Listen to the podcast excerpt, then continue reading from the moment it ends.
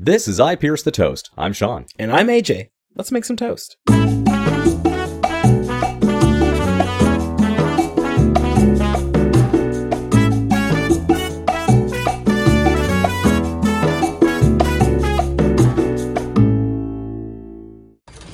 Welcome back to I Pierce the Toast. AJ, I'm hungry. Are you hungry? Are you going to say for some toast? For some toast?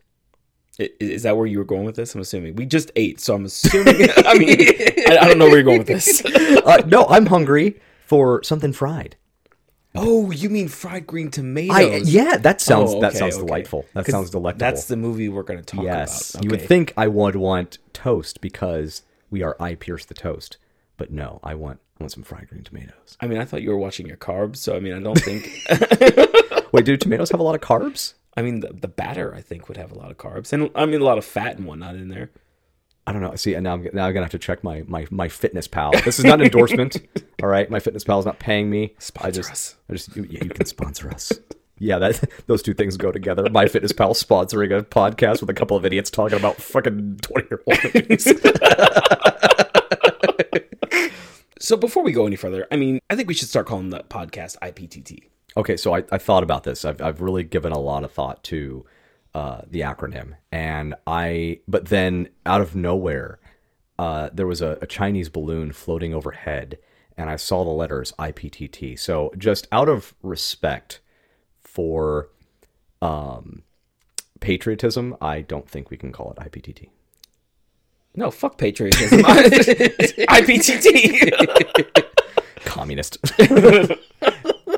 Anyway, this week we are going to be talking about a 1991. I know that dates me by 1 year. 1 year. Yeah. So you were 1 year old when you first saw this.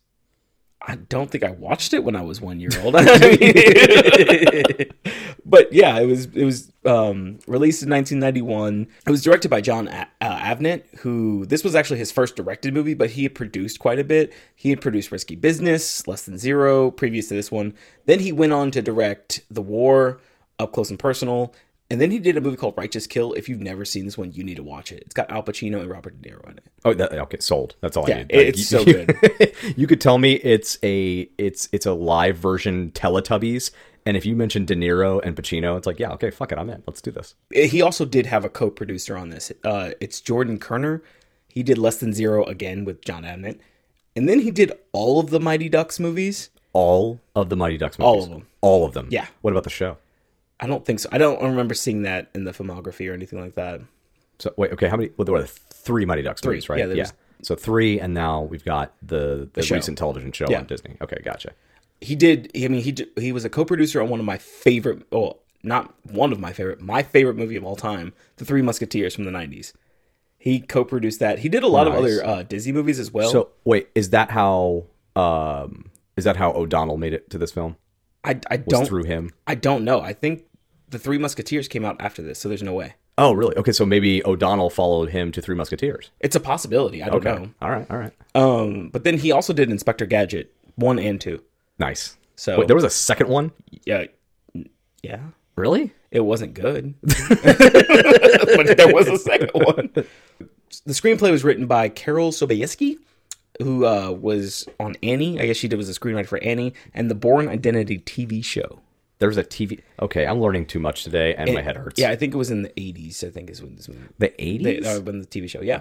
So it predates the movies? Yeah. Oh, interesting. I didn't realize that. Yeah, it was older, and I don't know. I just looked it up, and I was like, yeah, I don't really want to watch this, so I'm not going to research this anymore. Okay, so I'm going to ask this. I looked at your notes for the show today. Do you want to go through the entire cast? Yes. There's quite a few people. But the reason that I have to go through the entire cast is because I have to talk about them all. Because they all tie into the story. Yeah, they all definitely play a role in the film. I get why we have to do it. I just, I don't know. If you're out there and you're listening, now would be a good time for a snack. Because this is going to take popcorn because it's the movies. Because it's the movies. All right, lay it on me. Let's do it. All right. So before we go into the cast, I do want to say that this was actually adapted from a book by Fanny Flagg, who was also in the movie as well. She was one of the teachers because as I'll describe later, one of the characters goes to a lot of classes to try to save her marriage. Just one of those things. Yeah. Those teachers. Yeah, she was also Nurse Wilkins in Grease. Nurse Wilkins in Grease. So in the very beginning of the movie, she's the nurse that's like, it's only been however many hours or something like that we've been here, and all of my whatever is gone. I don't think I remember that. You'd have to watch. It's very small, but yeah, she is in there. Okay, gotcha. She was also on The Match Game. She's a regular panelist. But yeah, the book itself, I've actually started reading. The Match Game, like, welcome to The Match Game. Yeah, Match Game? Yeah, she was a panelist on there. Okay, all right. Is she still with us? Yeah.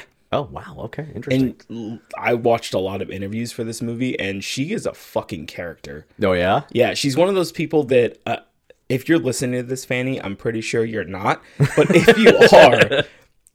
When you're doing interviews, you should probably answer the questions and not just keep talking. Okay, Fanny, I'm gonna take the devil's advocate there. I'm gonna say, don't ever answer another question again. You talk about whatever you want because you made this glorious film, and for that we owe you a debt of gratitude. And nobody can tell you anything. And the book, from what I'm reading right now, is pretty good. So I mean, there's that. Oh, just pretty good, huh? Yeah, just pretty good. Well, I mean, I haven't finished the book, so I don't know.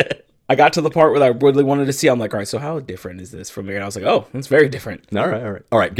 Lay the cast on me, because this is going to take a bit. All right, so I do have to kind of differentiate the past and the future, because it does take place in two different time periods. Okay, so what are those time periods before we go too far? There is the 1930s, so during the Depression era. Okay, gotcha. At the very end, so early 30s. Gotcha. Yeah. Okay. And what's our future, quote unquote? It's the '90s. So exact 1991. Or is it the future, or I guess from the perspective of the film, it's the present. In the film, that 1991 is our present, and that's where we are. Yeah. We're hearkening back to the past, right? Yeah. Okay, so gotcha. the present time period for the movie would have been 1990 or 1991. I almost want to keep this in. That's so stupid. Just in case we do decide to keep this in, right now you're hearing this awful sound in the background. That's my wife opening and closing the garage. Yes. Because we're literally in the room right above it, so it's as loud as it could possibly be. Yeah, we don't have an actual recording studio. It's just a makeshift in the side of your office. What are you talking about? This is the studio. This is perfect. It's a chair. It really ties the fucking room together.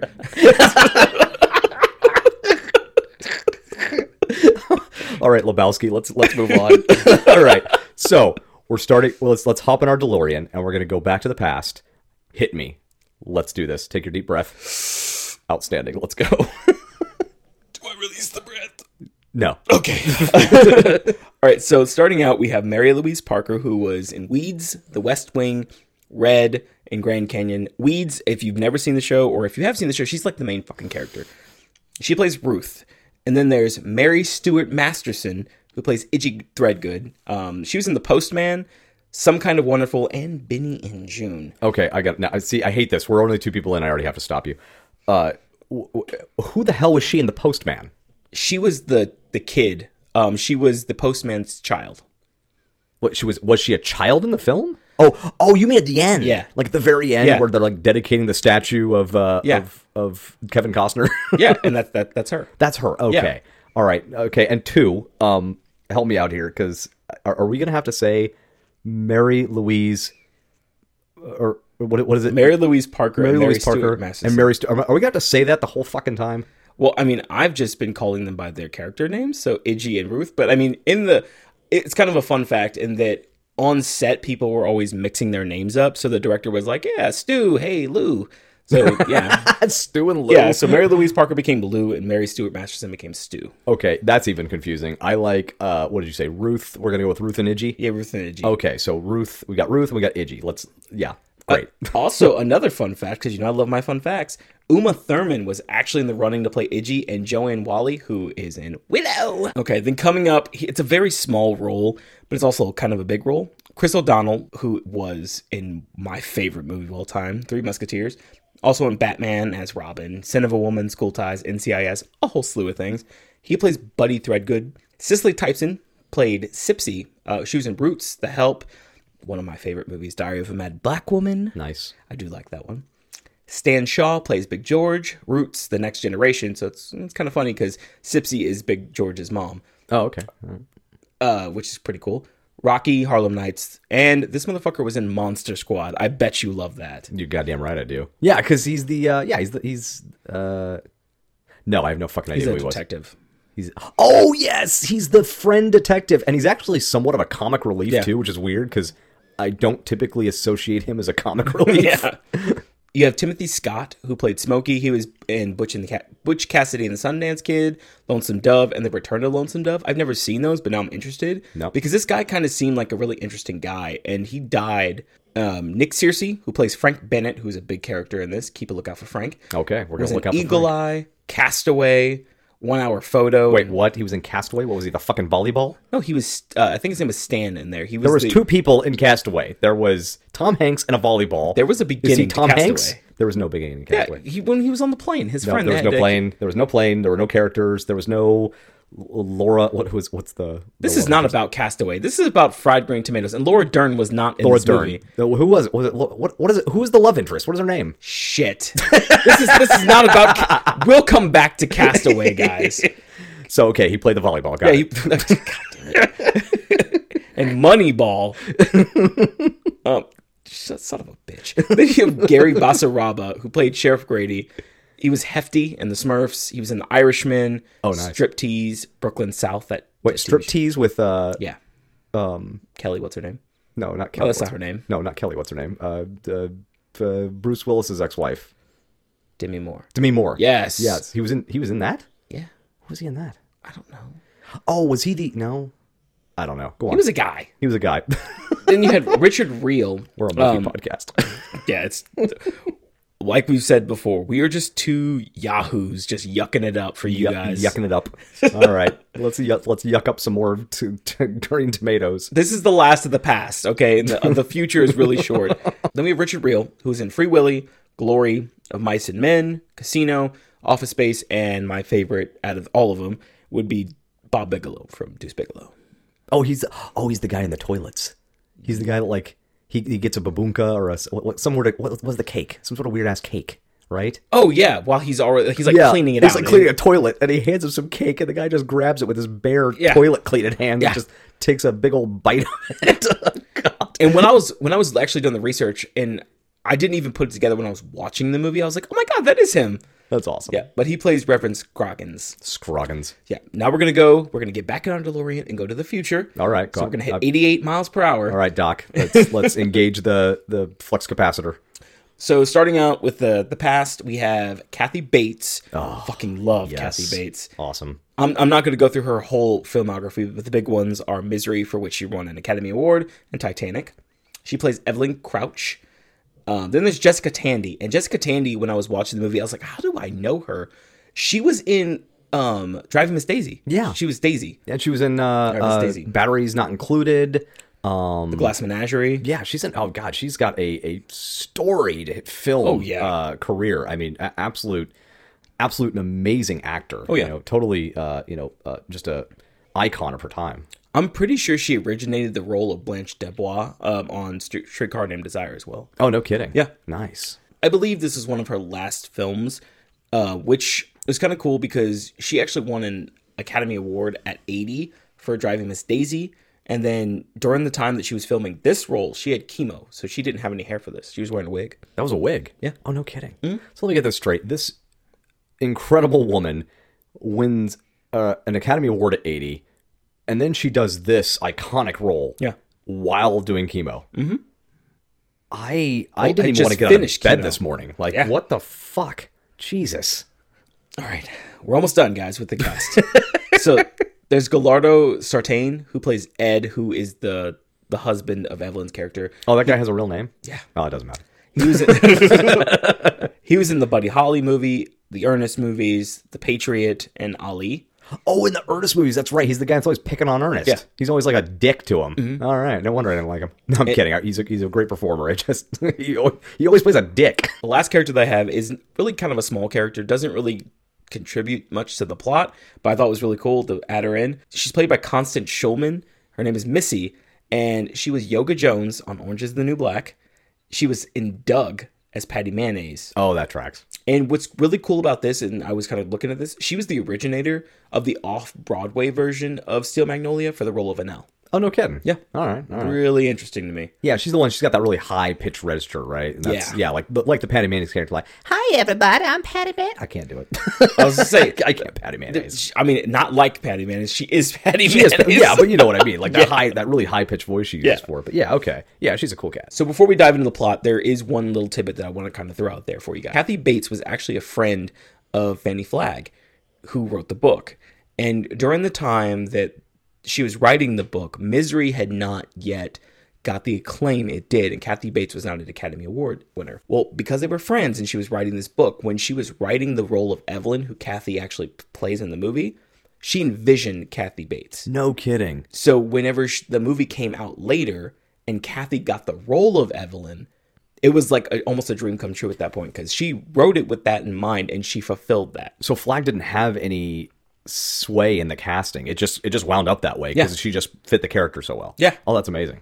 It was just one of those things that really kind of just stuck out to me, and I was like, that is really, really cool. You did mention this is based off a book, right? Yes, it's based on a book by Fanny Flagg called Fried Green Tomatoes at the Whistle Stop Cafe. Nice. There are distinct differences, one of them being the fact that there is a very clear romantic relationship between Ruth and Idgie's characters in the book. Oh, no shit. Yeah. Okay, so I'm not crazy, because watching this film, even as a, 1991 freaking 9-year-old, I don't know, something.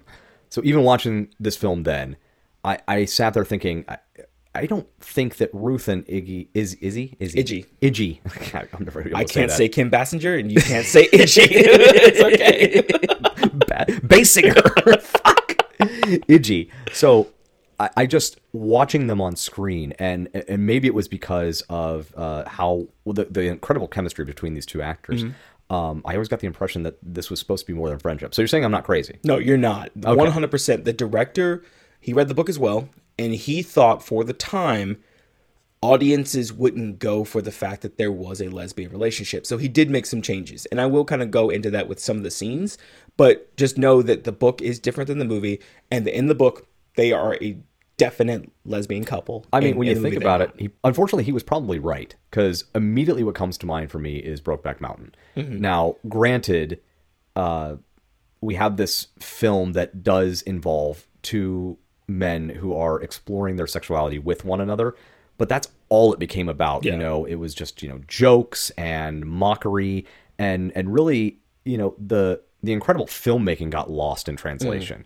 So I can only imagine, go back 20 more years to 1991, how bad that could have been. Yeah, and I mean, kind of think about in our first episode, we talked about The Birdcage and how that kind of played out, but that was a comedy. Yeah. And at the time, unfortunately, I mean, just without going off on this tangent, it was a laughable thing. It was, and that was 6 years later even. And this was a serious movie. They didn't want something to laugh at, so I'm thinking he really just looked at it and said, we're going to go this direction, we'll hint at it, but we're not going to go there. That's just a preface. If you have read the book, but you've never seen the movie, and you're kind of listening to our shitty podcast, that's what's going on. How dare you? I have put a lot of work into this podcast for the 3 episodes we've been doing it. Okay, AJ. So we've got our disclaimers out of the way. Yes, it's written out of a book. Paint me a picture. Take me into the world of fried tomatoes that are also green. I'm gonna paint you a fucking Rembrandt. Oh, you beautiful man! Let's do it. Show me. So just buckle up, guys. This is probably going to be a long episode.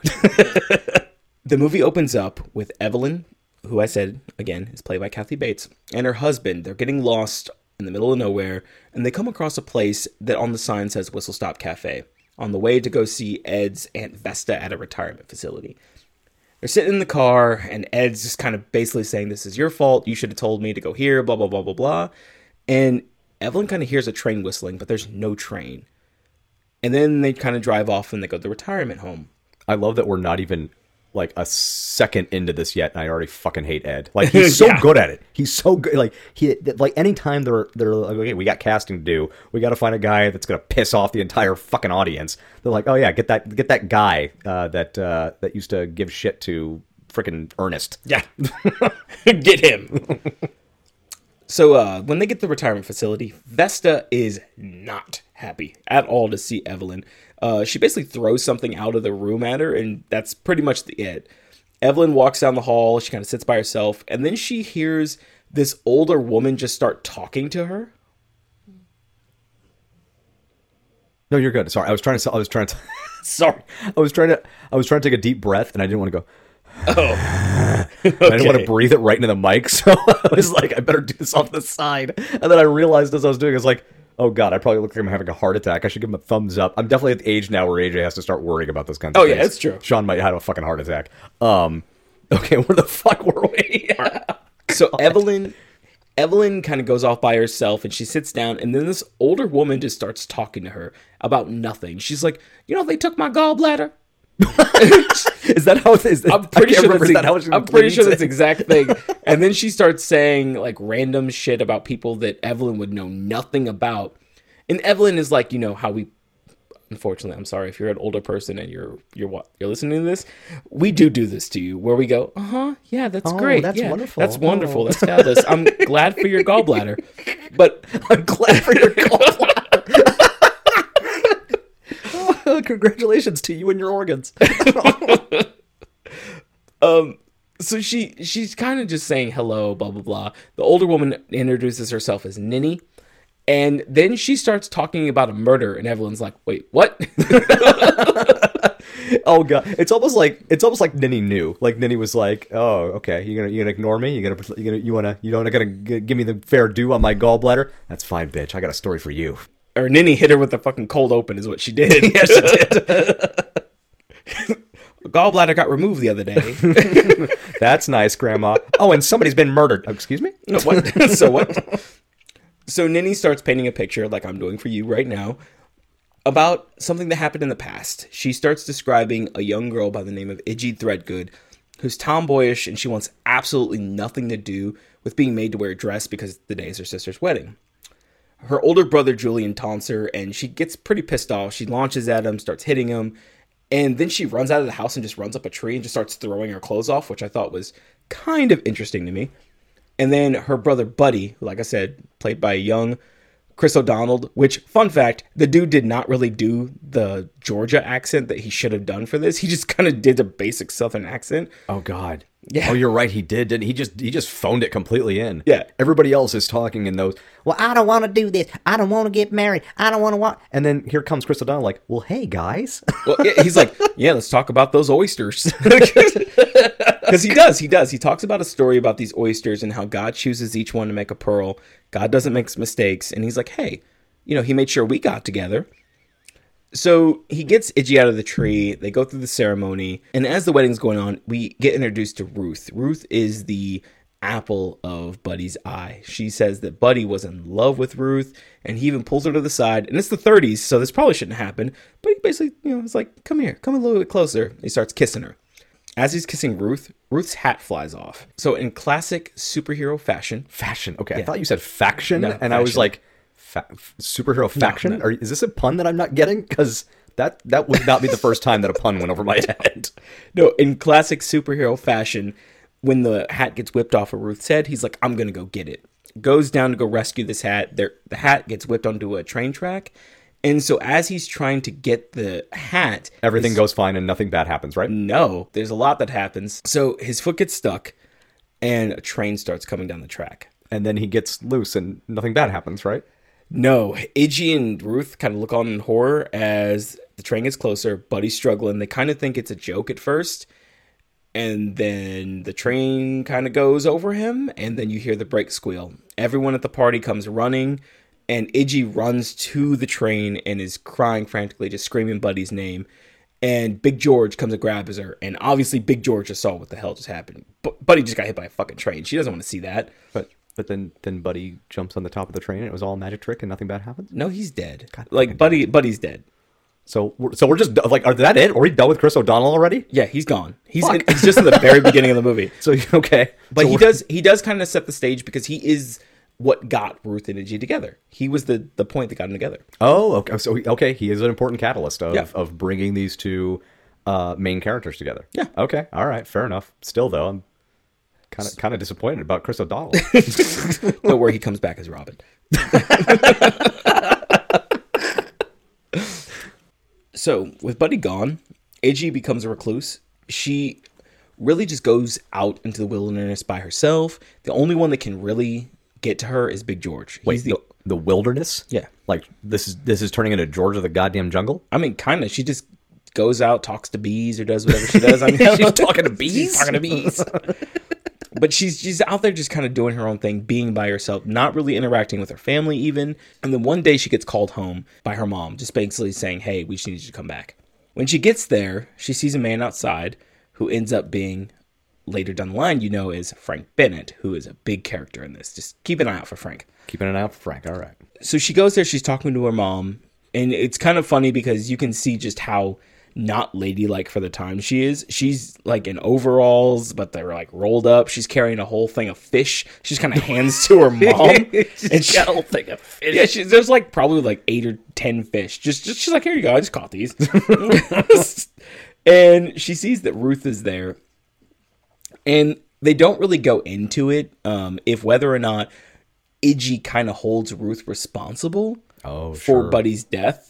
But I kind of think that's probably what kind of goes into it, because she's very kind of put off by Ruth being there. Well, I mean, it was her hat, the evil bitch. Yeah, it was her fault. Clearly. Ruth and Idgie's mom kind of have a conversation, and you can tell that her intention is for Ruth to be able to kind of bring Idgie back and kind of take the wild out of her. Interesting. All right. And so Ruth really tries to befriend Idgie, just trying every which way, and Idgie wants nothing to do with this at first. There's a moment where it starts to kind of take a turn, where Idgie is kind of thinking like maybe she'll let Ruth in, where in the middle of the night she runs off, she gets into a train, and Ruth is trying to tell her, don't go on this train, basically trying to get her away from it. And Idgie kind of says, you'll never get up here with me. And Ruth tells her, don't you ever say never to me. So it's kind of a running thing, like don't ever tell Ruth she's not going to do something. Oh, interesting. So that's kind of, that'll become her driving motivation when people try to tell her there's things she can't do. Yeah. Gotcha. So Ruth gets on the train, and she starts seeing that there's a lot more to Idgie than she really thought. She's not just a surface person, just all about herself. She starts throwing canned goods and just food off the train to a homeless tent area. Like a homeless encampment. Yeah, a homeless encampment. Nice. So I guess at the time it would have been, what was the name for it? Hooverville, yeah. Sure. So like a Hooverville. Just throwing food off to them. And Ruth is like, okay, well, there's another part to Idgie that I thought. And there's a point where they've kind of gone as far as they got to go. She's like, we got to get off this train. So Idgie and Ruth jump off the train. Idgie hurts herself. And Ruth basically helps Idgie get back. It's like a 2-mile walk back home. Wait, and how do you mean she helps her? Like she carry her? Not really carry her. She kind of tells her, no, you're going to walk, but I'm going to be here. So not really helping, more just kind of providing support. Yeah. So as that goes on, they start to become fast friends. There's a point where during the summer, they're really just interacting with each other, just really starting to develop some type of friendship. And you can tell there's a little bit more going on there, but as I said, the director only hints at it. It's never full force. So, right. So there's a romance that's kind of brewing under the surface here. We as an audience are not really privy to that within the context of the film, but, you know, in the book, yes, we it's pretty explicit. So Idgie brings Ruth into her world of gambling and just like drinking and living life to the fullest. There's even a scene where she takes Ruth to this field and she tells Ruth to stay there, and she kind of wanders off. And there's a beehive where Ruth can see that Idgie's just walking there, no protection or anything like that, sticks her hand into the honeycomb, just covered in fucking bees, comes back and just tries to give Ruth the honeycomb, and Ruth is freaking out. She's like, I've never seen anybody do that before. I think I remember this scene. Isn't it like it's the music is really ominous if I remember right. Yeah. And she, you know, she's walking up, and it's very like slow motion. And she's being very careful. Like, she's not just going up there just like, you know, I'm just going to grab some damn honey. No, it's like she's really, you know, methodical and really slow. And this whole thing, it's like the cinematography on this is amazing. The way they kind of paint this scene. They make you feel really in the moment. And what's really super interesting about this scene is that Mary Stuart Masterson, her stunt double for the day, quit that same day. Oh, shit. So Mary actually did this by herself. Wait, no. Sorry. Who? Lou. Okay, thank you. Sorry, no. Stu. Sorry, not Stu. Yeah, Mary Stuart Madison. So Mary Louise Dreyfus. No. So Stu. She actually did that by herself. Okay. Kind of funny about that is later in life, Mary Stuart Masterson, or Stu, is actually a bee charmer now. She's actually, oh, she really? Yeah, she's a beekeeper. Well, that's fun. Yeah, she said that she felt that she was living a lie all those years after and felt that she needed to do it right. So is she like that TikTok lady that's like, it was another good day of saving the bees? I hope to God not. That sounds creepy as hell. Oh, she's great. She's like ASMR, but like she just goes out and she helps save beehives. She's awesome. She's no Mary Stuart Masterson, but you know, she's fine. Yeah, she's fine. But anyway, the summer kind of comes to an end. Ruth tells Idgie that she's going to get married at the end of the summer to a man named Frank Bennett, who is the guy that we saw earlier, who I also told you to keep an eye out for. So we kind of see this, we're almost kind of bringing it full circle. Didn't Idgie and Ruth meet initially on a wedding day? That yeah. So that's their initial meeting point, and now at that point she was very cold and reluctant towards her. There was a tragic event that happens, and now we've come full circle. And once again, we're having a wedding that once again Idgie is kind of not wanting to participate in. Yeah, we're almost seeing this, just how this lack of growth that was stunted by Chris O'Donnell's death early in the film. We're seeing it come full circle. And now she's feeling betrayed again. Best friend, and kind of hinted at as being a romantic partner, is leaving her again. And so Idgie kind of reverts to her ways and goes straight back to what she was doing. There is a scene where when Ruth gets married, Idgie doesn't go to the wedding, but she does end up driving up to Ruth's house and watches them enter the house, like kind of watches Frank bring her through the threshold. Interesting. Yeah. So now we're back in the present. We're back in 1991. Oh, right. Oh, my God. Wow.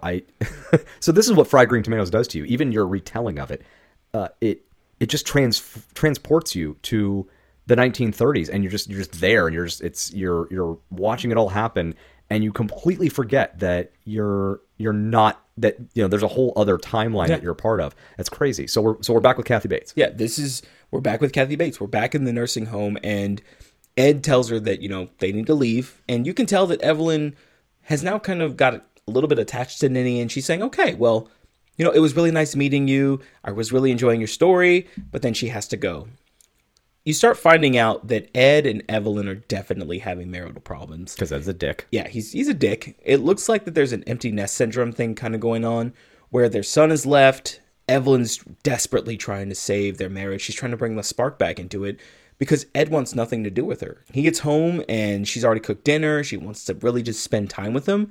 And all he wants to do is take his dinner into the kitchen or in the living room and just start watching football, baseball, what have you. Just not really spending time with Evelyn. Mm. Evelyn really is taking the time to take classes. There's some interesting classes that she's taking. One of them involves her taking a mirror and looking at her vagina. And like you do. Yeah, it's funny because there's are we just going to skirt over that? Well, it's funny because there's a part in here where the teacher's like, do you have a problem looking at your, I forgot exactly the term that she used, but she's like, basically, stop looking at your vagina. Like, she's like, do you have a problem looking at your vagina? And she's like, I do have a problem with my girdle. Oh, God. Oh, no. It's just interesting. But she's really, really trying to bring that spark back. She has no confidence in herself at all. She's ashamed of her weight. She's always eating candy and other sweets. And there's a moment where she's there at a grocery store and she's leaving. And this kid basically is like, get out of my way, you old bitch. He's just so rude to her. And she cannot understand why. I remember thinking that watching the movie is she seems like such a sweet, genuine woman. She's not, you obviously get this kind of like, Karen archetype in some films, but that was never Kathy Bates in this film. No. She was that wanted her husband to love her more and to share in this marital experience the same way she felt that they should be sharing it in. She wanted people to be genuinely kind to one another and interact well with one another. So she was genuinely taken aback when people were complete and utter garbage. And she just didn't understand it at all. Now, there is, and this is kind of confusing whenever you're watching the movie, because there's so many times where it bounces back and forth between the present and the future. So if you watch the movie and it's not exact where I'm placing the future, or sorry, the present, just know that it gets kind of confusing because it does bounce back and forth. But as I'm describing it, I'll explain what's going on in the future, or sorry, the present, and I'll also describe what's going on in the past. So just know they might not line up exactly with the movie, but it's the general flow. And on this, in this part right here, she goes down and she has already had some conversations with Ninny. She has had some moments where Ninny has explained what's been going on with Ruth and Idgie. She's also just been talking to her. And one day she's talking to Ninny, and it happens after the kid is just so rude to her. She can't understand it. She breaks down. She tells her that she's eating everything. She's just gaining all this weight. Her husband doesn't want to touch her. And Ninny just kind of looks at her, and she just starts laughing whenever Evelyn starts crying, because she's like, you're just going through the change. Oh, no. I said what the worst part is. I know exactly what she means, because I remember my older relatives using that back in the 90s. Change. Well, your grandma. The change. Forevermore. Heavenly days. Heavenly days. But and then she's like, you should go get some hormones. It'll straighten you right out. And she also mentions that Evelyn has a pretty complexion and she could sell cosmetics. I dropped this in because that's kind of a big thing that happens later. Okay. Now we're going to go back to the past. So wait, why was Evelyn back at this retirement home? Was Ed visiting the aunt again, or did she go there just to see Jessica Tandy's character? Well, it starts off with her just going to go see Aunt Vesta, but then eventually becomes her going to just go see Ninny on her own, because Ninny becomes a friend. But in this particular one that we're about to flash back again, she's there for Aunt Vesta. Yeah. Okay, gotcha. In this one, I believe she just went to go see Ninny. Oh, okay. So it gets kind of confusing back and forth. In this part, we're just going to assume that she was there to just talk to Ninny. Gotcha. So going back to the past, Idgie stops by to see Ruth. Just randomly drops in. She's got a little bit older. She's got some fire back in her. And she tells Ruth's mom, who answers the door, because I guess during the time your parents also lived with you? Oh, that sounds fun. Yeah. She says, tell her it's the bee charmer from Alabama. Ruth comes to the door, and it becomes clear that Frank's been beating Ruth. Okay, so we don't like Frank. Yeah, we definitely don't like Frank. Okay, Frank's a prick. Got it. Ruth tells her to leave, and Idgie does leave. And as she's leaving, Frank comes to the door, and he's like, who was that? Ruth says, it was no one. Just basically just trying to play this off, because she knows that she's stuck in the situation. Some time does pass, and Idgie comes to hear that Ruth's mom has died, and Ruth does send for Idgie again. Idgie's like, no, we're going to rescue Ruth, because now that her mom's died, she needs to get out of the situation. So Ruth's mom has died. Yeah, Ruth's mom has died. So the only potential barrier within the house that could have maybe given Ruth some reprieve from her abusive relationship is now gone. Yeah, now it's just basically full force. Idgie gets there. She brings Big George, who is he's a big boy. So I assume that by the name. So it's Big George and her brother Julian. And Julian, I didn't really mention his character because he's not really that big of a character. This is the only point that I believe you see him again, pretty much. He just goes there to try to help. And she goes up and she starts talking to Ruth. And Ruth tells her that she's pregnant. Oh, shit. So this adds another layer of like, oh, no, how are we going to do this? Idgie's like, nope, we're getting you out of here. You're not going to keep getting beat by this man. As they're leaving, Frank walks in. And at the time, just to kind of set the stage for you, Big George and Julian are outside. They're loading the car up to try to get all Ruth's stuff in.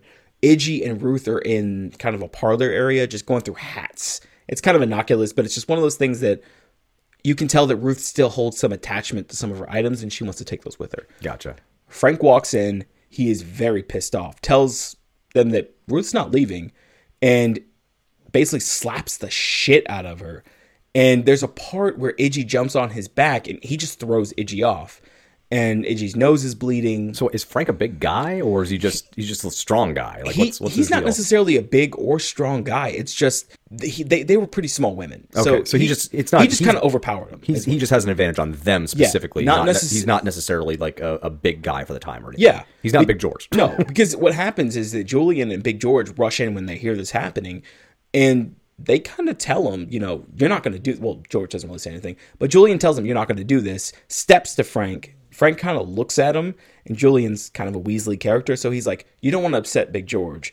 Big George takes out a knife, doesn't say anything, just starts like kind of trimming his nails. He's like, because Big George is crazy. I should mention. This is going to be our interactions from now on. I hope you know that. I'm just going to walk up to people and be like, well, I'm fine, but AJ. And then you have to take out the world's tiniest nail trimmer and just start cleaning your nails. Yeah. Very intimidatingly. I should mention, just so everyone knows what's going on here, Big George is a black man. Just, oh, you know what? Yeah, you're right. That becomes a big part. That's later. Kind of important. Yeah. And it's the 30s, so you can only imagine what's probably going to happen later. But Big George has now intimidated Frank, because Frank looks at Big George, and he's obviously afraid. As I said, George is a big boy. He's a big guy. So Frank kind of turns. He realizes that he's not going to get out of this by himself. He seems to let Ruth go, but instead kicks her down the steps. Oh. Now, this will come back later, but Idgie turns to him as they're getting Ruth out of the house and says next time that she sees him, she's going to kill him. Oh. I think that becomes important later, too. Yeah. Right? Yeah. Yeah, so stay tuned, everybody. Some time passes. Ruth and Idgie get a loan. I believe it's from Idgie's mom, something like that, just so they can start their own cafe. It's the same one that Evelyn saw in the beginning of this movie. Ruth does have a little baby boy. Is it called the Whistle Stop at this point? It is the Whistle Stop Cafe. The Whistle Stop Cafe. That's what they call it, is the Whistle Stop Cafe. Gotcha. Ruth has a little baby boy who they named Buddy Junior, which is interesting because he's not really a junior. But also kind of weird that she's got to name him after the guy she killed with a hat. Yeah. God, Chris O'Donnell. Ruth, he's Robin. Dr. Allen. But Ruth has a little baby boy, like I said. Name is Buddy Junior, and life does proceed to get better for the both of them. Them together as a unit is one of the most wholesome things ever, because they both are just striving to just be there for one another. It's really cool. They start to work together to also serve the community. As I said before, this is during the 30s, and during the time, serving people of color was not good. So the Whistle Stop Cafe did not discriminate who they served. They served the black community. They served an old homeless drifter by the name of Smokey. Oh, sure. Smokey. Yeah. Smokey. That's right. Yeah. Because he's going to come into play a little more later. Too. Yeah. He's just this old hobo guy that kind of drifts in. He doesn't really have a lot of money. Is my memory fucking with me, or is the guy that plays Smokey the guy from Home Alone? No. That's not him. Okay. No. Not at all. You look disappointed in me for being able to fuck, go on. All right. But Smokey, you can tell, is really down on his luck. He is struggling to even eat his food. He's got the shakes. And I actually had to explain this to my girlfriend whenever she was watching, because she'd never seen this movie either, of why he was shaking. He's an alcoholic, I assume. Yeah, he's an alcoholic. He's got the DTs. He's detoxing. Right. And so Idgie gives him some alcohol to try to help with that. And later on down the line, Ruth sees this act of kindness, and she's like, I'm going to take another step further. She goes to this kind of shack that Smokey is staying in and puts a blanket on him in the middle of the night. And he thanks her. And now that act of kindness comes back later. So at the actual diner itself, Big George is actually the barbecue person. So he cooks all of the barbecue, rated as the best barbecue in Alabama. So one thing that I should mention, and I've just kind of noticed this, and you guys are probably going to be like, why the fuck have you been saying Georgia this entire time? It's in Georgia, isn't it? It's in two different states, and it kind of intermingles. Ruth gets married to Frank Bennett and goes to Georgia, but the movie takes place in Alabama. So wait, where is the Whistle Stop? Is that in Alabama? It's in Alabama. Okay. So most of where we've been is Alabama, which is mostly what we've been saying, but she goes up to Georgia when she's with Frank. Yes, and then comes back. So wait, what about the early on stuff where we're with like Idgie and Chris O'Donnell? That's Alabama. Okay. This is so I'm sorry, guys. So now we have to contend with two different timelines and two different states. Yeah. Fuck. It's okay. It's all good. It's timey-wimey, wibbly-wobbly, you know that all nonsense. That's going to be a constant theme in our fucking show. Right? We just keep messing stuff up. It's all right. We're not professionals. So one of the running themes in this is that there is a character in the movie by the name of Sheriff Grady. Oh. Grady has been a friend to Idgie and Ruth kind of this entire time, but he really becomes a major player later in when he steps in and he tells Idgie, a lot of people don't take too kind to you serving the black community here. He doesn't say it in those words, but he does say that people don't like that. And Idgie makes mention that she knows that he's a part of the KKK. She's like, we know what you guys do, but you can tell that Grady, even though he is a part of the KKK, he becomes a good guy later on down the line. I'm not gonna say that he's a great guy, but yeah, he gets a small redemption arc. Okay, all right, fair enough. So the namesake of this movie comes into a moment where Idgie and Ruth are in the kitchen and they're cooking, and Idgie has burnt the shit out of some fried green tomatoes that she's making, and she gets Ruth to try them, and Ruth just says, yeah, those are the most horrible thing that she's ever tasted in her life, and Idgie starts a food fight with her. They start throwing flour at each other, icing, berries, pretty much everything that they can get a hold of. And it's interesting that the director actually for this, because he knew that people weren't going to accept a lesbian love story, this was supposed to be almost a love scene between the two of them. Oh, interesting. Yeah. That's what that was intended for? That was intended. I always thought that was like just the most wholesome, fun scene. Yeah, so he was really just intending it to be like, this is a moment where they're, you know. Wow. Yeah. Oh, my little stupid, naive 9-year-old brain. Right. That's great. Now, Grady does step in, and he's like, I'm going to have to arrest y'all for disorderly conduct. And they just slap icing on his face. I was about to say, don't they start throwing food at him? Yeah. So wait, does that mean that he was like, since this is a representation of lovemaking? I think you're looking it into a little bit more. Okay, good. I don't think that's what happened. Okay, guys, now it seems like, based off the metaphor that's been given us here, that Grady has now been brought into a threesome. That's not what happened. Okay, that's not what's going down at the Whistle Stop Cafe. Is that not how they? That's not how they get down at the Whistle Stop. No, the secret's in the sauce. Oh God! So a little bit down the line, Frank shows up in KKK attire, and he gets into the house where his son is, and he steps to Ruth and Sipsy, and he basically says, "I'm going to have my son." Okay, so this is Frank, the husband that was beating her. The husband. And he's also in the KKK. Yeah. There's not a single redeeming fucking fact about this piece of shit. No, he is a piece of shit. Wow. And he steps to, like I said, he steps to Ruth and he steps to Sipsy. Sipsy is Big George's mom, who kind of takes care of Buddy whenever they're not there. And she just kind of takes care of the house in general. And she tells Frank, I'm not scared of you. Like, little Sipsy is this little tiny woman. She's old, and she's like, I'm not scared of you. Get out of here. It's just hilarious. I think I remember that, where she's going, yeah. It's just saying, slapping him with a broom, and he just rips the broom out of his hand, her hand, just throws it. But he tells Ruth, you know, I'm gonna have my son. And it's at this point that him and his friends take Big George, because he's now been slighted by Big George before, and he's now got all his friends. He was intimidated by him before, but now that he's got all of his friends together, he's gonna get his revenge. Like a coward, sure. So all of his friends are taking Big George out back. Idgie and Grady are alerted to this, and Idgie tries to stop it. They don't listen to her at all. But Grady, because he is the sheriff of the town, enforces the law. He tells them, that does not fly around here. You're going to turn him loose. And so finally they let him go, and the way that they say it is pretty callous. They just say, oh, we've had our fun for the night. Turn him loose. That's fucking sick. Yeah, I know. But I do love that Grady is, I mean, he's a KKK member at this point, right? But it's almost like he's starting to see humanity in people that are different than him. Yeah. So that's, I like the redemption there. I mean, I don't want it to be a white savior thing here, but that is pretty cool that he's getting a little, you know, he's growing as a character. Yeah. I love seeing that in film when we see the character start to grow. One of the things that actually kind of sticks out to me is he looks at all of them. He's like, I don't recognize any of you boys. You from around here? Which he knows he's a part of the clan. Oh. He should recognize them all. Interesting. And so, he knows that they're not a part of here. So he's recognizing, like, even if the clan, like, there's almost an organization to this club. Yeah. And he's realizing, you guys just came down here to start trouble in a town that you don't belong in. So even within the very skewed morality of this white supremacist organization, he's like, listen here, jackasses, this is our fucking territory. He does kind of chase them off. They do leave, but not before taking literal parting shots at the diner. They literally shoot holes in the diner. Dick. Not the Whistle Stop. No. That's not how things go down at the Whistle Stop. So some time passes, and Ruth attends a revival, which a revival, if you don't know what that is, it's an event hosted by a church where everyone kind of goes and they just kind of praise the Lord.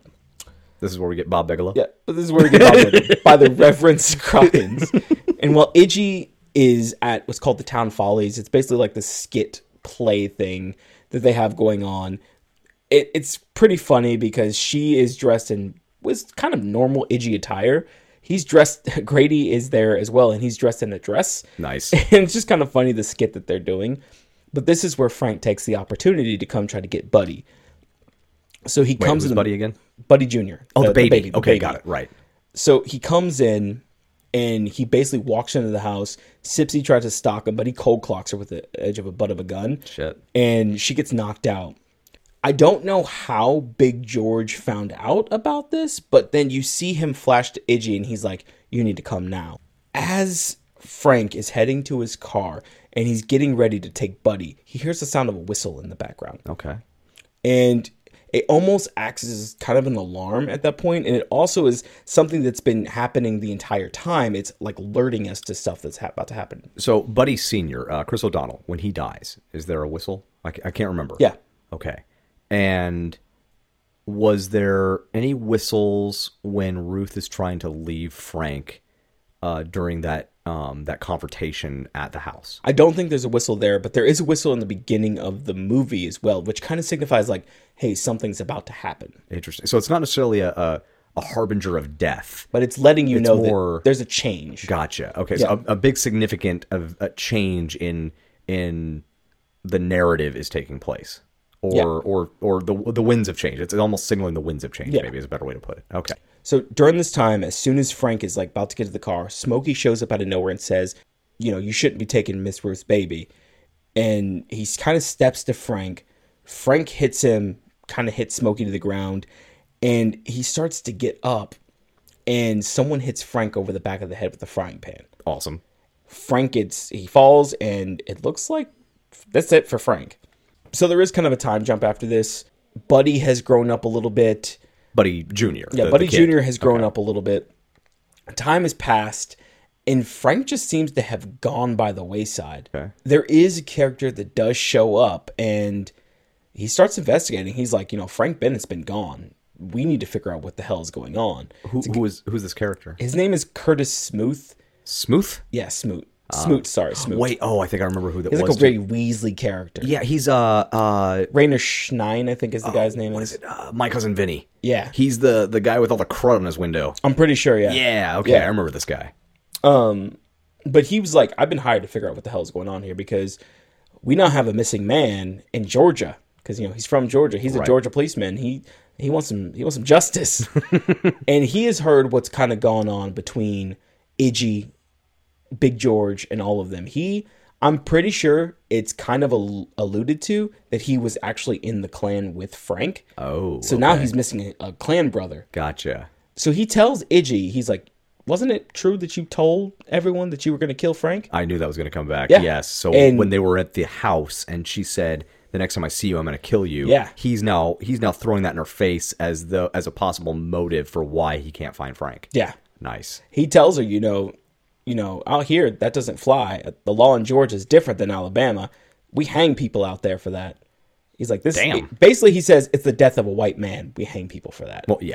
Yeah. But, you know, he keeps coming back. He's a recurring character. He's a Weasley little detective. He's really just trying to figure out what's happening. No, when you say keeps coming back, like, are we kind of skipping around on the timeline here while because obviously, you know, it's weird. We're like an Inception here. We are in the midst of a story being told to Evelyn from Jessica Tandy's character. Yeah, Ninny. And are we saying that within that story, we're kind of jumping in time, or is he just, are we kind of having a montage of him going around doing the investigation? No, it's just, it keeps jumping back to him showing up later on down the line. Gotcha. He just keeps coming back. He wants to figure this out. He's making several trips. Yeah. And he's really, we're painting him as that archetype of a character that can't give up on the investigation, despite the fact that, you know, there's been no breaks or no leads in several years. Yeah. Gotcha. He basically wants to break this case. He knows it boils down. It boils down to... That joke will make sense later. Yeah, it'll make sense later. It boils down to Big George, Idgie, and everyone there. It kind of comes out that there's some stuff happening. And again, it's one of those situations because the director took the direction. Since the director went in the kind of the direction that he was intending to go, about kind of shying away from the lesbian relationship, you can tell that Curtis has some type of reservations about Idgie. And he says, you know, you took her away from Frank. You know, you took a wife and a child away from her husband. So even with almost blatantly avoiding the relationship storyline between the two women in creating this film, we're still getting those hints that you just cannot ignore from the film, the book to play, or what is it called? Best, what is it called? The adaptation? Yeah. Book to screenplay. Yeah. So even though we've, okay, so I'm going to start back. Yeah. So even though we are completely avoiding the relationship storyline, you can still see those hints of it, even within the way the characters are interacting, with that jump from the book to the screenplay. Yes. It's still, the theme is still there. It's just kind of watered down. Gotcha. Kind of like the way you make Kool-Aid. What does that have to do with anything? It's watered down. Why is it watered down? Because you don't add enough sugar. The way I make Kool-Aid? Yeah. Or the way you make chicken. Are you insulting the way I make Kool-Aid? I'm saying you're bland. You're not wrong, but harsh. Shit. I was at the Whistle Stop Cafe enjoying some fucking fried green tomatoes, and all of a sudden now I can't make Kool-Aid? What the shit? Well, shying away from Kool-Aid. They had no Kool-Aid in 1930. There might have been Kool-Aid. There was no Kool-Aid. I'm going to look it up now. Fuck you. Okay. Anyway, Curtis just keeps coming back, and Ruth obviously knows that there's something going on. Ha! 1927. Shut up. Back to what I was saying. back to the Whistle Stop Cafe. Yeah, back to the Whistle Stop Cafe. Ruth is very worried that Frank is going to show up because they can't find him. She thinks he can be anywhere. So she's talking to Idgie, and she's basically just freaking out. She's saying that because she doesn't know where he is, she will not let Frank have her kid. She's like, there's times that, you know, if he was ever going to come take my kid, I'd break his neck. Like, he's not Frank, Buddy. She would break Buddy's neck before she would let Frank have him. Oh, wow. Yeah. Shit. I don't remember that. That's kind of dark for Ruth. God, Ruth, first Chris O'Donnell, now this. Jesus. Idgie actually tells Ruth, I'm only going to tell you this one time. You don't have to worry about Frank Bennett. And Ruth says, did you kill him? Idgie says, do you really have to ask me that? And she's like, yeah. And then it kind of leaves it at that. That's where we stop it? Are you fucking kidding me? That's really all you get from that. And then I'm telling you. All right. Now we're flashing back to present, which is the 1990s. So we're back in the nursing home. Yes. All right. Evelyn has taken the strength of these two women that she's hearing all these stories about. She's now on her hormones, I guess. It's kind of what Ninny says. And she's really changed. She's become more of like a flashier dresser. She's really taking pride in her appearance. She's taking pride in her appearance. She started working out. She also has a job. She starts working at Mary Kay. Oh, nice. All right. Yeah. And she's really just trying to be good for herself. She understands that there's some problems with her marriage. Ed's going to do what Ed's going to do. If he wants this marriage to work out, he's going to have to try, because now I'm living for me. And there's kind of a turning point when this happens is whenever she's in the parking lot of a grocery store. I think it's like a Kmart, actually. And these two younger women pull in. I remember this, yes. Cool. And they pull in this little Volkswagen Beetle. And she looks at them, and they had just stolen her parking spot. And she's like, hey, I was going to park there. And the ladies say, don't face it, we're younger and we're faster. And she looks at them, and this moment just clicks for her. She rams her car into the back of their bug like 4 times. And the entire time she's just like, Tawanda! Wait, what's Tawanda? Tawanda is kind of a cry that Idgie's had throughout this entire time.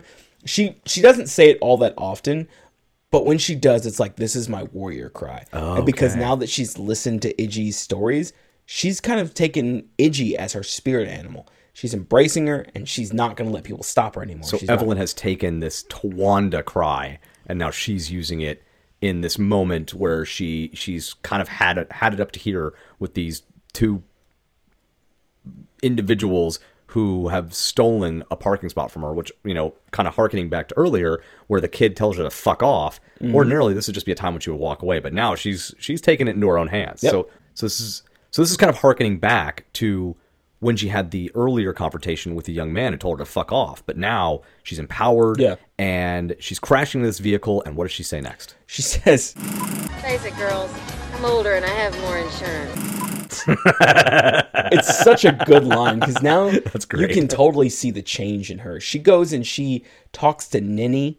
And she's telling Ninny about how she feels, and she takes this kind of Tawanda the Avenger to a whole nother level. She starts going off about how she wants to rid the world of all the punks that are out there, and she the punks. She wants to, like, all the wife beaters, all the Frank Bennett's of the world. She says that she wants to hold a gun to their genitals. Jesus, get it, Kathy Bates. And she's like, basically saying that anyone that tries to hold women to a certain standard of being like 130 pounds is like not sexy. She's basically like, she wants to kill them all. Goddamn. And then Ninny's like, how many of them hormones you taking, honey? Tell her, Ninny.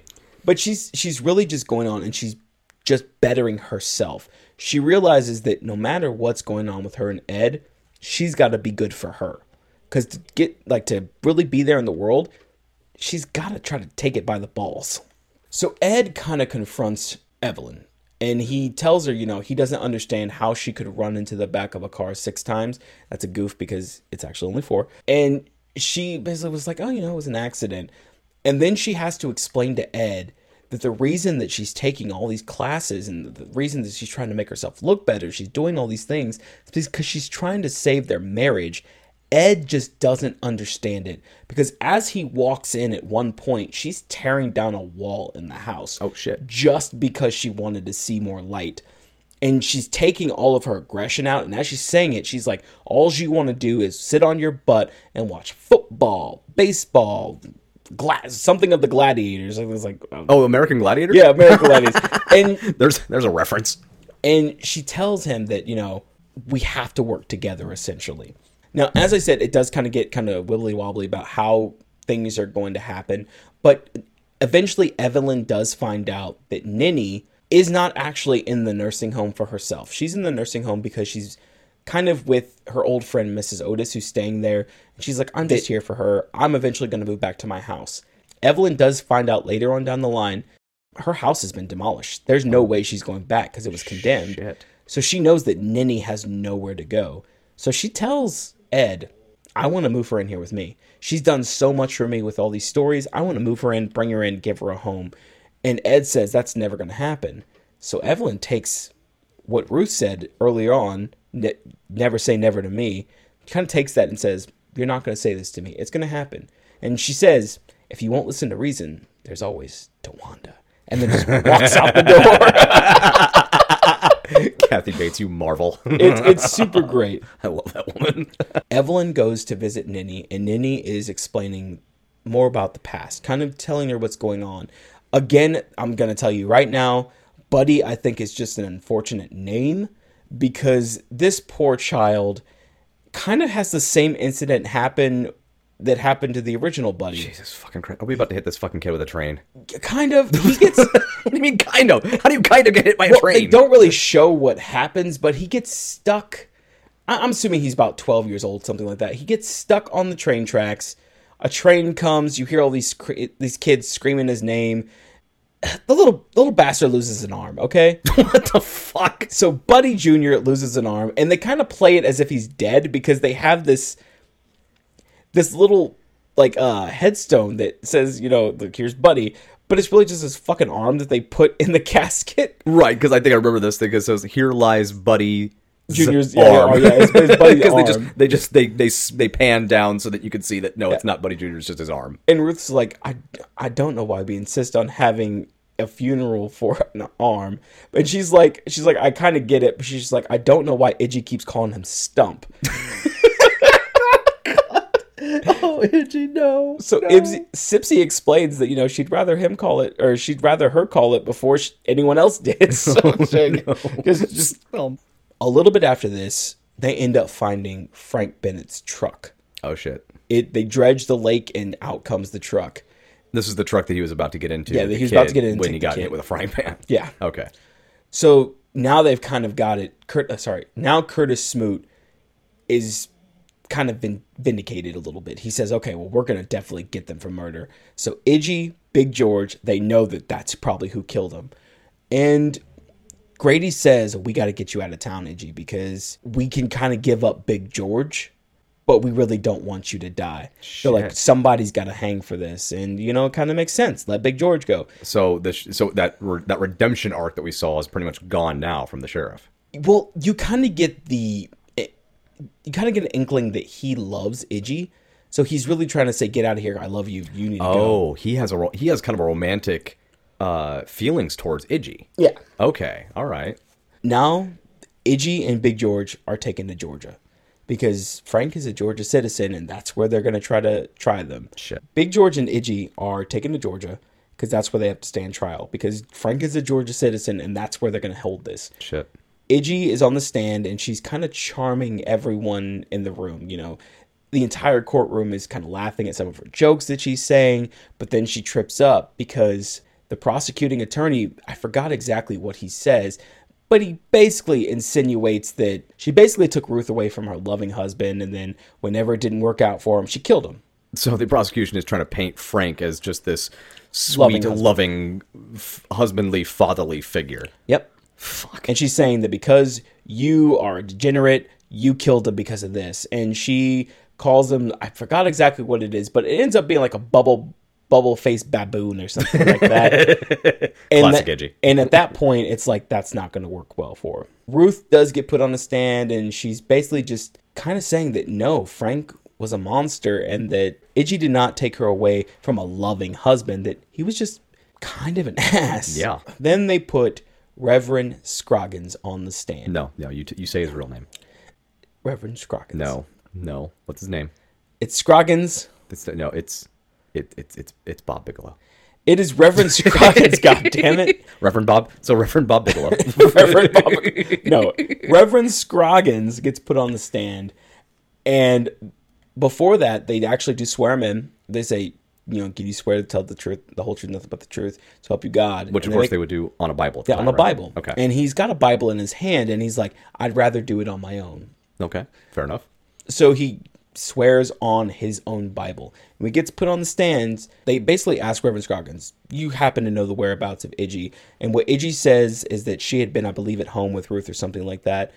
And he says, no, that's a lie. Oh, shit. And so the entire courtroom's like, oh my God. Idgie at this point knows he's a reverend. He's just swore on the Bible. Like she's and he just blew up their alibi. He just blew up the alibi. It's done. So he says, no, Big George and Idgie both were at one of my revivals where Ruth had been earlier. Wait, what? And the courtroom's like, no, so you're saying that she could have left the revival and come back? And he's like, have you ever been to one of our revivals? That's they last accent. 5 days. Did they really? Yeah. What? Fuck. And so at that point, the judge is like, we don't even have a case here. You don't have a body. You don't have anything. They've been at this revival. I don't give a goddamn what's going on. We're just going to let him out. He says that he thinks he got drunk and wandered into the lake and drowned himself. That's pretty much what he says. And he's like, case closed. Can you imagine if judges had that kind of discretion now? They'll be able to just go, okay, you haven't made your case. This is done. Yeah, this is done. As opposed to the defense having to call a motion for that. Yep. Judge just goes, no, we're done. I've got shit to do. You've wasted my time. I've got golf. It's the South. I've got to eat some chicken. The colonel's outside. It's just one of those kind of situations. You're telling me the Reverend lied? Yeah. Well, okay. What the fuck? He swore on the Bible. Well, that's where it kind of comes into play, because Ruth is explaining to Idgie, because Idgie's kind of incredulous about this. She says, you know, I can't believe he swore on the Bible. And Ruth tells Idgie, you know, if they just would have looked closer, it was a copy of Moby Dick. And she does tell Idgie, you know, I promise that you're going to go to church now. And Idgie tells her, I'm never going to forgive you for this as long as she lives. I swear on a copy of Moby Dick. This is a great movie. A little bit down the line, you come to find out that Ruth's mom died from cancer. Mm. And this is where things kind of take a dramatic turn. At this point, Ruth starts to get sick. Mm. She is bedridden. She can't really do anything. And Idgie is still trying to hold hope that she's going to get better. Like, they're going to find something that's going to be able to cure her. Like, how old is Ruth at this point? Like, Ruth at this point is probably 30 or something. Oh, okay, like so that. She's still really, really young. Okay. And she tells Idgie, you know, take care of Buddy. because she's not going to make it any longer. And Idgie keeps telling her, you know, you're going to make it. So they call Buddy in, Buddy Junior. He has kind of a, not even a farewell with his mom. It's just kind of a last scene between a mother and a son. And then Sipsy kind of edges Buddy out. Idgie and Ruth kind of have a moment where Idgie's pouring her heart out to Ruth, just basically telling her, like, you're going to get better. Things are going to get good. Ruth asks Idgie to tell her about the lake that used to be there. The lake. Okay, I don't think I remember this part. Apparently, there used to be a lake that surrounded the entire town. And at one point, a bunch of froze over flew in, got trapped on the lake, and whenever it froze over, they actually flew off and took the lake with them. So this is a story that Buddy actually told Ruth earlier on in the movie. Oh, okay. And she's just basically telling Idgie, you know, tell me that story again. Even though she's heard this story multiple different times, she really wants to hear it again. Idgie's looking out the window as she's telling the story, and as she turns around, she finds out that Ruth has passed away. Idgie is bawling at this point. She is just distraught because, I mean, as the movie is kind of shown, this is her best friend, and there's been some hints that she's been more than that. Now, Sipsy kind of tells Idgie, you know, Ruth was a lady. She knew when it was time to go. Now, it's in the present again. So we're back at the nursing home? We're back in the nursing home. Okay. And Evelyn leaves. And this is kind of like the end of the story for Ruth. And kind of for Idgie as well. And Evelyn knows that, all right, well, I'm going to go back home. I'm kind of think about some things. I'm going to continue my career and just keep doing what I'm doing. Later on, she does go back to the nursing home to go visit Ninny, and Ninny's not there. Oh, God. She sees that in the room that Ninny's been staying, the nurse is now taking all of Ninny's pictures off the walls. Ninny had all these flowers and different things like that just plastered all over the walls because she couldn't have a garden that she had back at home, so she wanted to make her own garden in the room. The nurse is removing all of these stickers, and she says that the person that was staying in there died. What the fuck?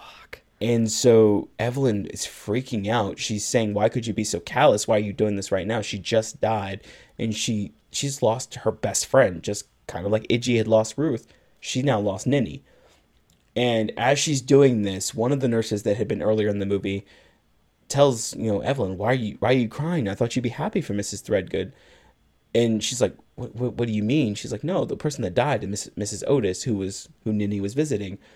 And it kind of flips at that point because Evelyn starts... So Ninny's not dead. No, Ninny's not dead. Oh, God. No. And I'm sitting here... I'm leaning in closer. I'm like, but Ninny. No. Jessica Tandy, bring her back. Ninny is still alive. And she just went home. But as we found out earlier, Ninny doesn't really have a home. It was demolished. It was bulldozed, yeah. So Evelyn actually has a moment where she starts... kind of freaking out in a happy way. She's like, oh my God, Mrs. Otis died. And she's excited about it. And the nurse is like, just like, are you gonna throw a hat on a train next, you evil bitch? No, kidding. So Ninny has gone back home. And as we kind of find out, Ninny lived right down the street from the Whistle Stop Cafe. Evelyn goes back to the town. Ninny is distraught. She's basically saying that my house is gone. How could they just take my house? Like, there's nothing in there that they could have wanted. And then Evelyn does tell her, I'm sorry I didn't tell you, but your house was condemned. They had to bulldoze it, essentially. Shit. And she tells Ninny, I want you to come back and live with me.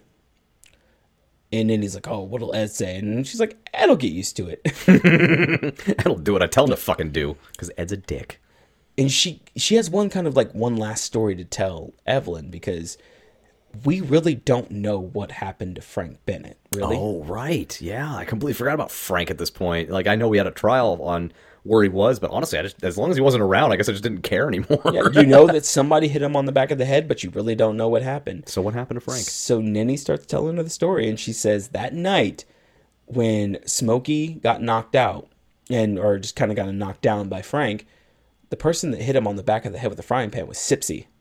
Sipsy, of course. Sipsy's the hero of the whole story. So Smokey does say to him, as he's already down, you know, I told you shouldn't have taken Miss Ruth's baby. The way he's saying that after his Sipsy hits him over the head. He's already down.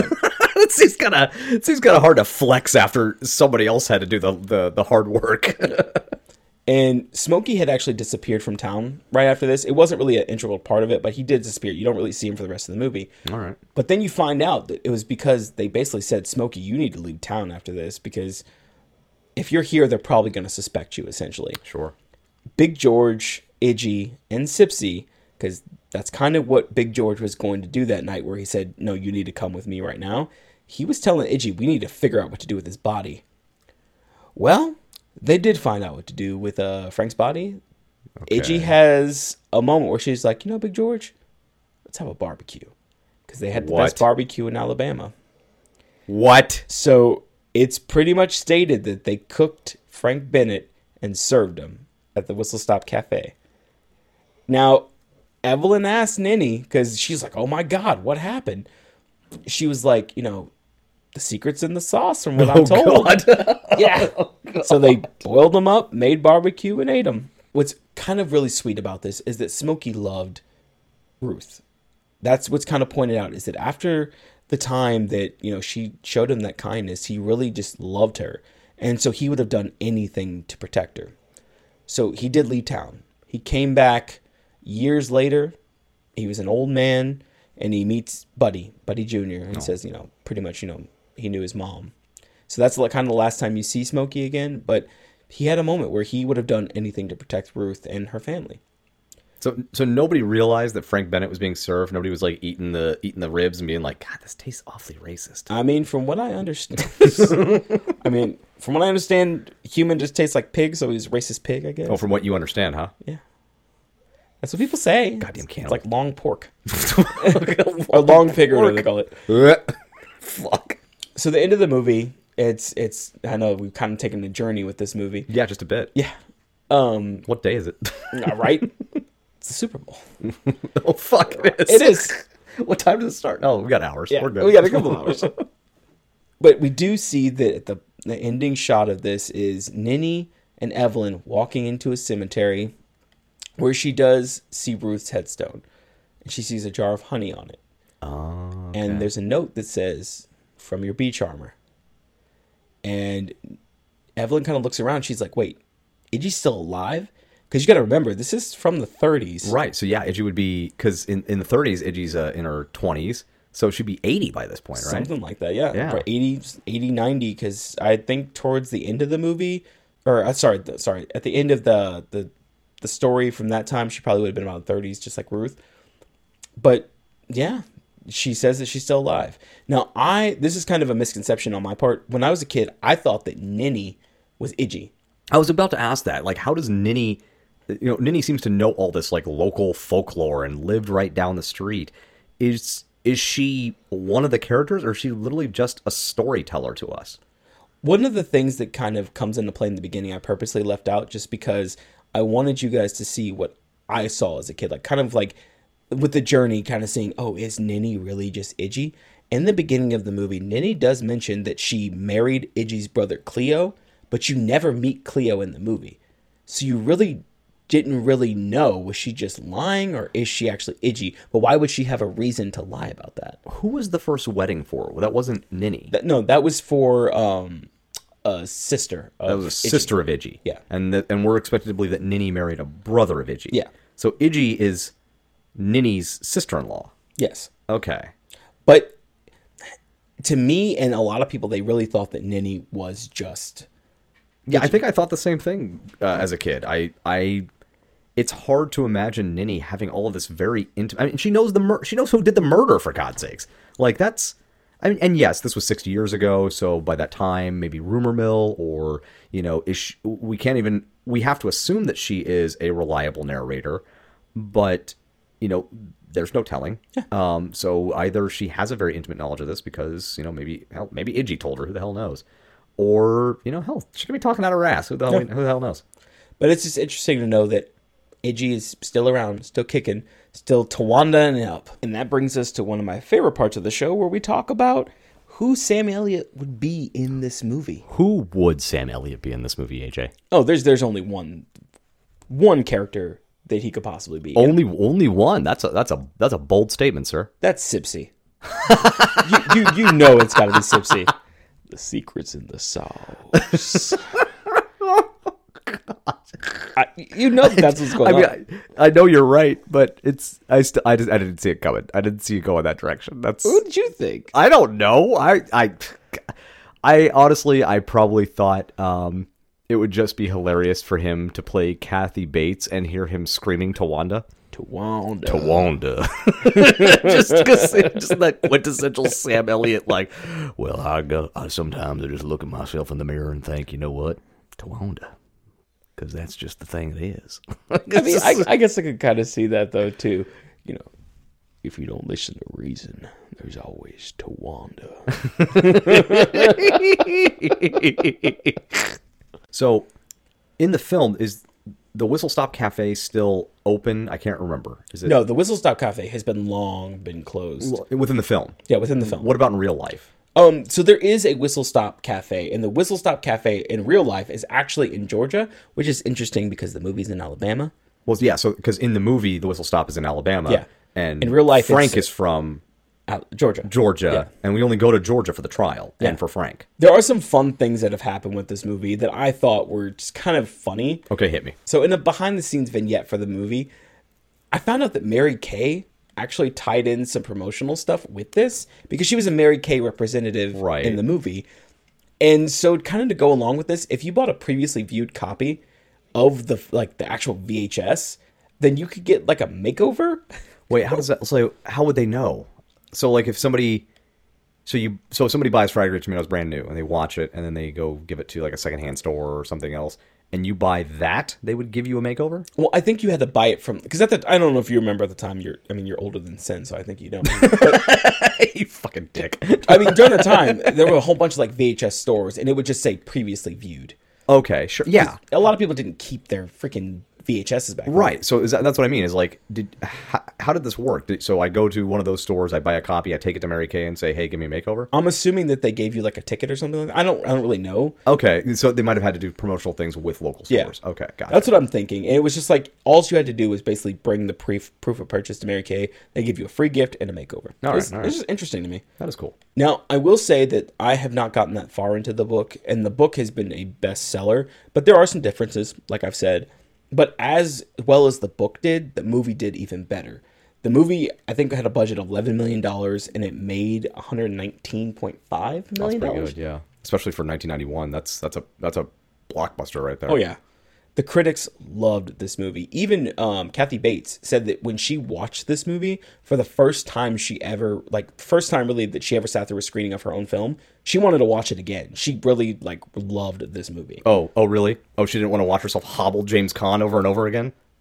I mean, if you really want to see a movie that she would probably not want to watch over again, it's called About Schmidt. Oh, God, with Jack Nicholson? Yeah. Yeah.